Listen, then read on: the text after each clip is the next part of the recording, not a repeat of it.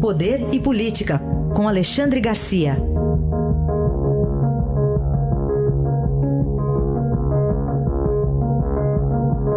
Alexandre, bom dia.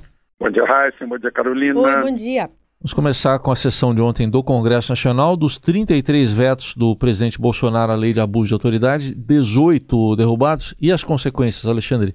Pois é, 18 derrubados. Se ele não, uh, não promulgar, não sancionar, vai, quem vai fazer isso é o próprio Congresso. Né?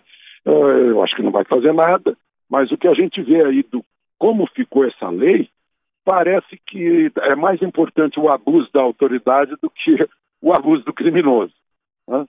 cheio de cuidados para o sujeito ser investigado, para o criminoso ser investigado. Pega principalmente os corruptos aí. É, é, mais direto com crime de colarinho branco. A gente nota que é uma espécie assim de salvo-conduto que os políticos estão adotando.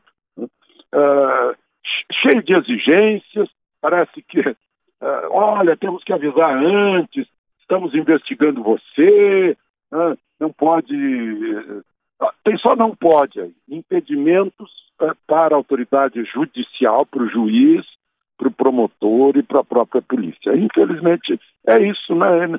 Eh, a gente sempre disse que aqueles que fazem a lei são os, as leis são os responsáveis pela impunidade nesse país, porque pensam sempre que um dia essa lei vai, vai chegar perto deles. E que a gente pode falar sobre sangrias e dinheiro público?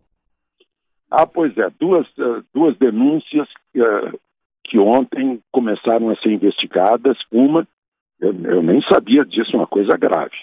Farmácia popular, uh, sem entregar remédio, recebe a receita do remédio e registra como se tivesse entregue o remédio para depois receber.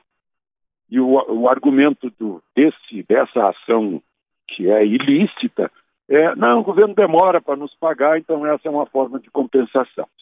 Começou a ser investigado. E a outra investigação que se amplia é que continuam uh, bancas de advogado no interior do, no do Nordeste, fazendo uh, auxílio maternidade falso, fazendo aposentadorias falsas e fazendo Bolsa Família falso. Isso também vai, vai a investigação vai ser ampliada.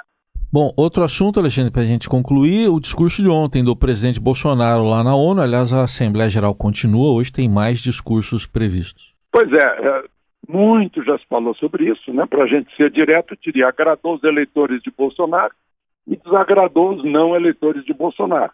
Mas há exceções de um e outro.